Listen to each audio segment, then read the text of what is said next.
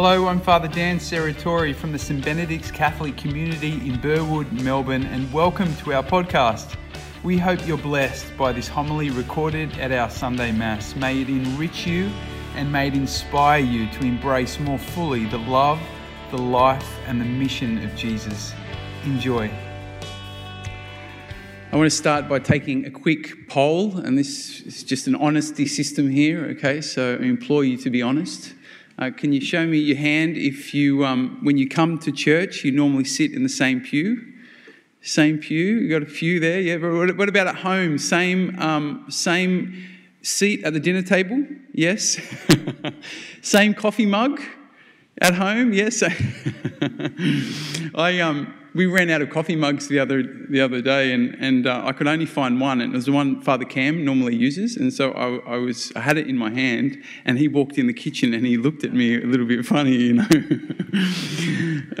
As I've learned about leadership, I've come to realise that people have gone to the trouble to develop theories about how to lead people through change. Why? Because we do not like change, do we?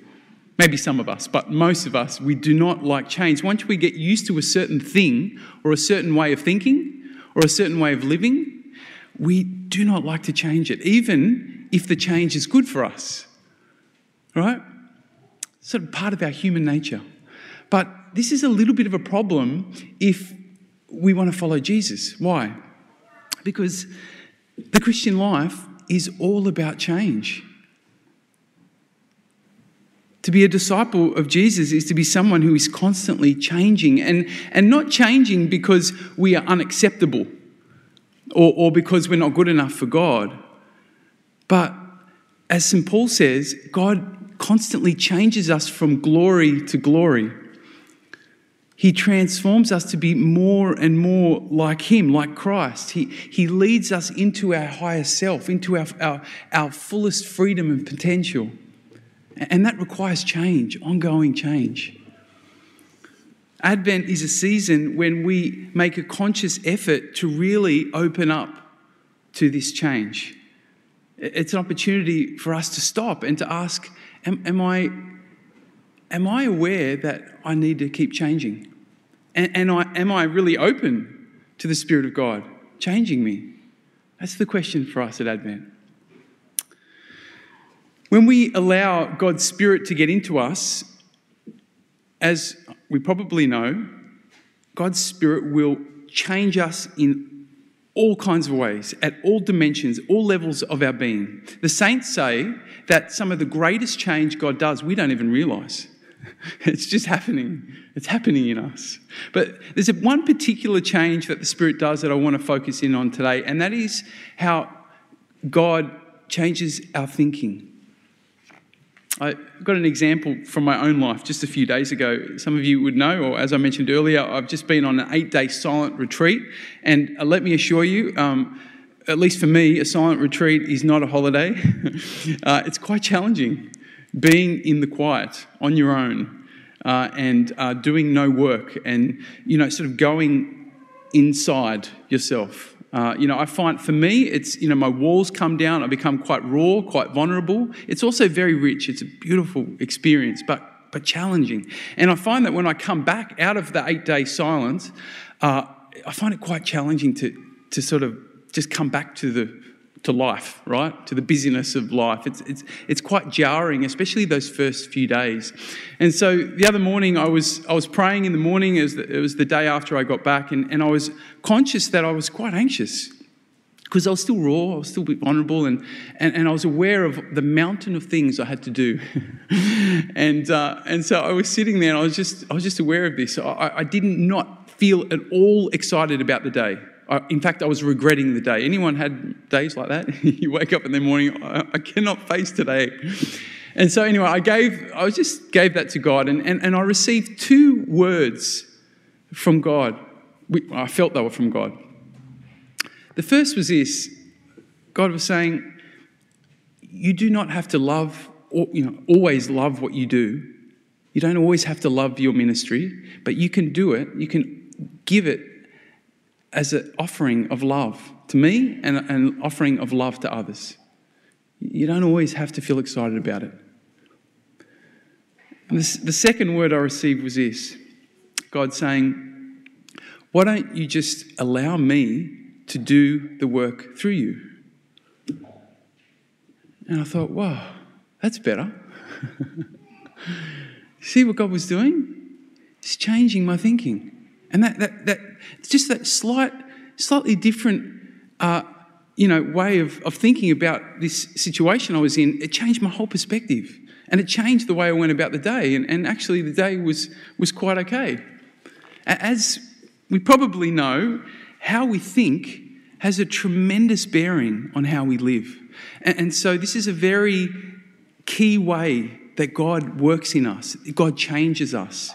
He helps us to, to think well to think according to his mind. So today, in the first reading, we hear from the prophet Baruch, and um, he was living at a time when most of God's people they'd been driven out of their land. Uh, they were living in captivity in Babylon. They'd been there for seventy years. Right? There was only a small, you know, group of people left in Jerusalem, left at home. Right? Can you imagine how they would have felt? They'd lost all their loved ones, all their clan, all their community, all their family. It was just them left. Now, in their thinking, how do you reckon they were thinking? they were thinking they were defeated. They were thinking that God had abandoned them. They were thinking that there was no hope left for a, you know, a great life anymore. They just had to survive. Have you ever had that kind of mentality? I just got to survive life. That was their thinking. And, and so, uh, through the prophet, God does what God often does, and he, he was challenging that thinking of the people. He says, Jerusalem, take off your dress of sorrow and distress. Put on the beauty of the glory of God forever. Yes, he goes on to say, uh, they did get taken away by the enemies, but he says, God is now going to bring them back to you like royal princes carried back in glory. Do you see what God is doing? He's changing their mind. He, he's giving them a, a different perspective, a different way of interpreting their circumstances. Uh, God's message here is that yes, your, your situation does look bleak now, but this is not the end of the story. I'm going to restore what you have lost.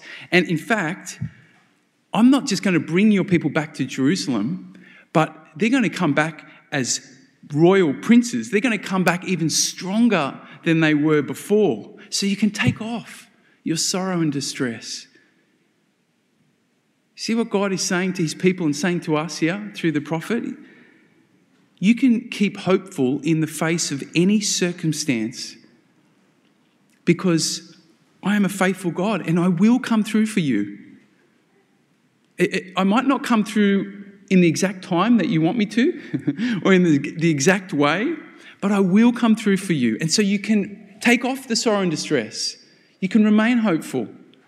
You can continue to live and, and thrive. St. Paul says it like this that God turns all things to good for those who love him. So the question for us is is this how we think when we come up against challenges in our life? Do we think about a God who is always faithful and who will always come through for us. Now, God, of course, He never denies the reality of our circumstances, and I don't want to do that either. God knows your financial struggles or your battle with mental health or your failing marriage or, all the challenges with your children or, or your problems at work your grief, your fears, your anxieties. God knows all that, and He knows how real and how painful that can be. And He knows that sometimes we face pain in our life, situations that cause us to become cynical and negative and angry and fearful and, and want to give up hope. God knows that. He doesn't deny the reality of our crosses, He's in there with us right?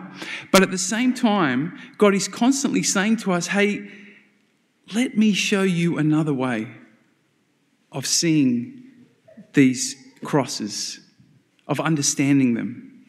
Let me uh, help you to see your circumstances in a different light. Let, let me allow you to change, to help you to change. the challenge, of course, is that we don't like to change, do we? As I said earlier. Sometimes we don't allow God to change us. Sometimes we find it hard to let go of those ways of thinking that we're used to, even if they're not helpful. They sort of become like our favorite coffee mug. We hold on to them, right?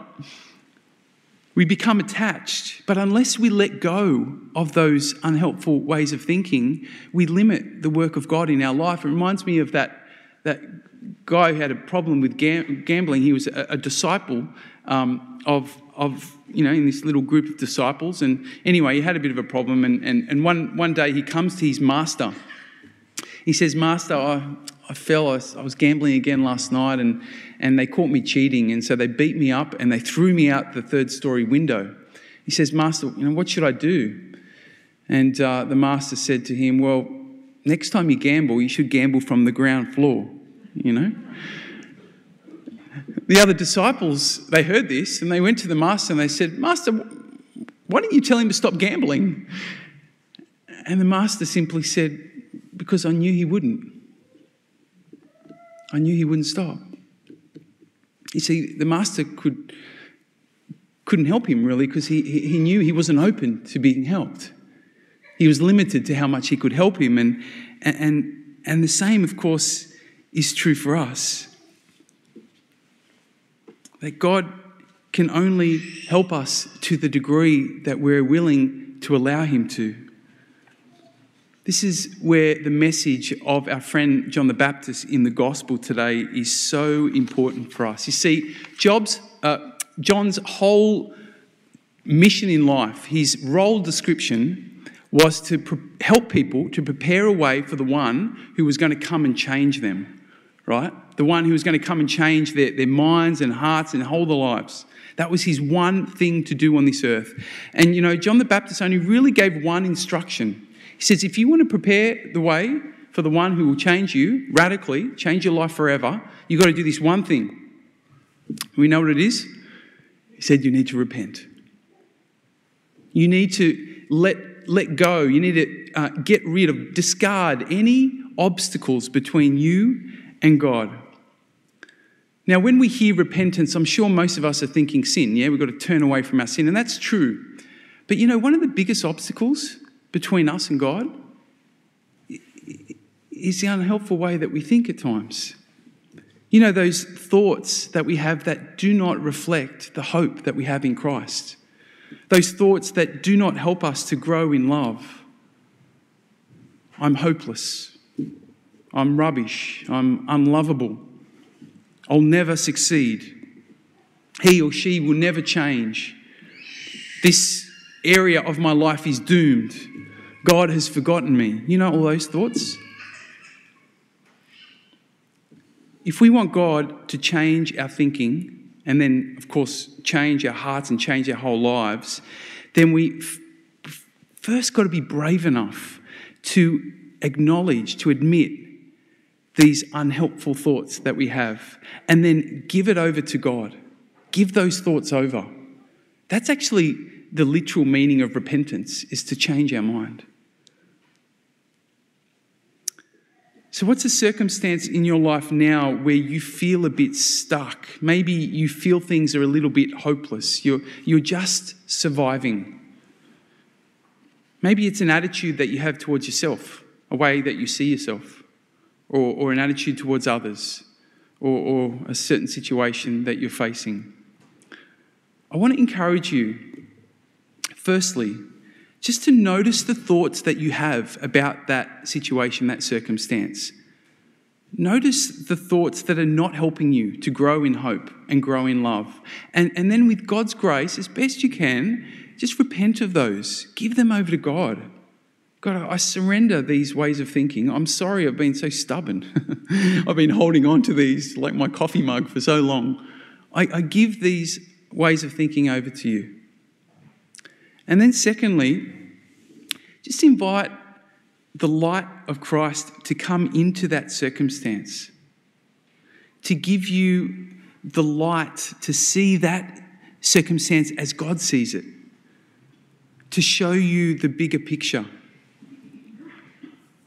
You mightn't see change immediately, but if you keep doing this, if you keep repenting of those unhelpful thoughts, if you keep inviting the light of Christ to help you to see the situation as He sees it, if you keep looking for the Word of God, then over time you'll start to notice a slow change in the way that you think about things, the way that you react to situations. You'll notice that God is, in fact, gradually transforming you from glory to glory. You can find reflection questions for this homily at stbenedicts.com.au forward slash homily. Thanks for joining us today and have a great week.